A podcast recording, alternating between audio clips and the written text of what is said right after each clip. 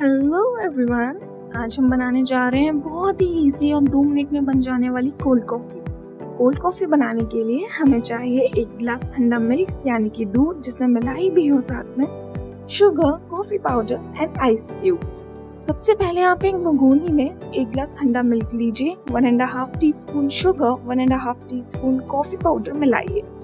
Hand grinder की help से इसे अच्छे से फेंट लीजिए कि कॉफ़ी और शुगर अच्छे से मिल जाए और बहुत सारे झाग बन जाए। एक कांच का ग्लास लीजिए, उसमें तैयार कॉफ़ी को पोर कीजिए, ऊपर से आइस क्यूब्स मिलाइए और थोड़ा सा कॉफ़ी पाउडर स्प्रिंकल करिए गार्निश के लिए और आपकी दो मिनट वाली टेस्टी इजी कॉफ़ी रेडी है। अब कुछ टिप्स एंड ट्रिक्स शुगर को आप मिक्सर ग्राइंडर में पीस के पाउडर करके भी रख सकते हैं और कॉफ़ी बनाने के लिए पाउडर शुगर यूज़ कर सकते हैं। इससे क्या होता है कि कभी कभी कॉफ़ी पीने में कुछ लेफ़्ट ओवर पार्टिकल्स रह जाते हैं शुगर के, जो मुँह में आते हैं, जो कि बिल्कुल अच्छे नहीं लगते हैं। अगर आप पाउडर्ड शुगर यूज़ करेंगे तो आपकी वाली प्रॉब्लम सॉल्व हो जाएगी। नेक्स्ट कॉफ़ी के आप बड़े सैशे या बॉटल यूज़ करने की जगह उसके छोटे सैशे जो वन कप वाले या टू रुपीज़ वाले आते हैं, उन्हें यूज़ कर सकते हैं। इसके दो फ़ायदे हैं। एक तो आपकी कॉफ़ी रखे रखे स्टोर करे हुए ख़राब नहीं होती, उसमें डेले नहीं पड़ते हैं। एंड सेकंड आपको कुछ मेज़रमेंट करने की ज़रूरत नहीं है। एक छोटा सैशे ओपन कीजिए, उसे मिलाइए। बाकी इंग्रेडिएंट्स के साथ सो इजी दूध के साथ मिलाई भी ज़रूर डालिए। इससे कि फोम बहुत अच्छी बनती है बहुत अच्छे झाग बनते हैं मिलाई डली होने की वजह से।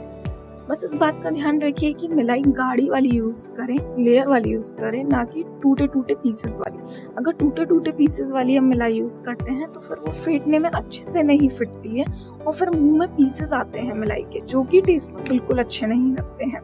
नेक्स्ट कॉफ़ी को ग्लास में पोर करते टाइम ये ध्यान रखिए कि उसे नीचे से ऊपर की तरफ़ ले जाते हुए डालिए। इससे क्या होता है कि जब तेज स्पीड से नीचे से ऊपर की तरफ़ जाते हुए हम कॉफ़ी पोर करते हैं तो झाग और ज़्यादा बनते हैं। एंड लास्टली एक बहुत ही सिंपल ट्रिक अगर आपके पास हैंड ग्राइंडर नहीं है तो आप अपने मिक्सर ग्राइंडर का भी यूज़ कर सकते हैं। ये सारे इंग्रेडिएंट्स आप मिक्सर ग्राइंडर में डालिए, दो मिनट के लिए ग्राइंड कीजिए और आपकी कॉफ़ी रेडी हो जाएगी। या फिर आप विस्क का भी यूज़ कर सकते हैं हैंड ग्राइंडर की जगह। विस्क की यूज़ से भी आपकी बहुत ही अच्छी झाग वाली कॉफ़ी रेडी हो जाती है। चलिए, मिलते हैं फिर नेक्स्ट वेनसडे को एक नई टेस्टी इजी रेसिपी के साथ। Good bye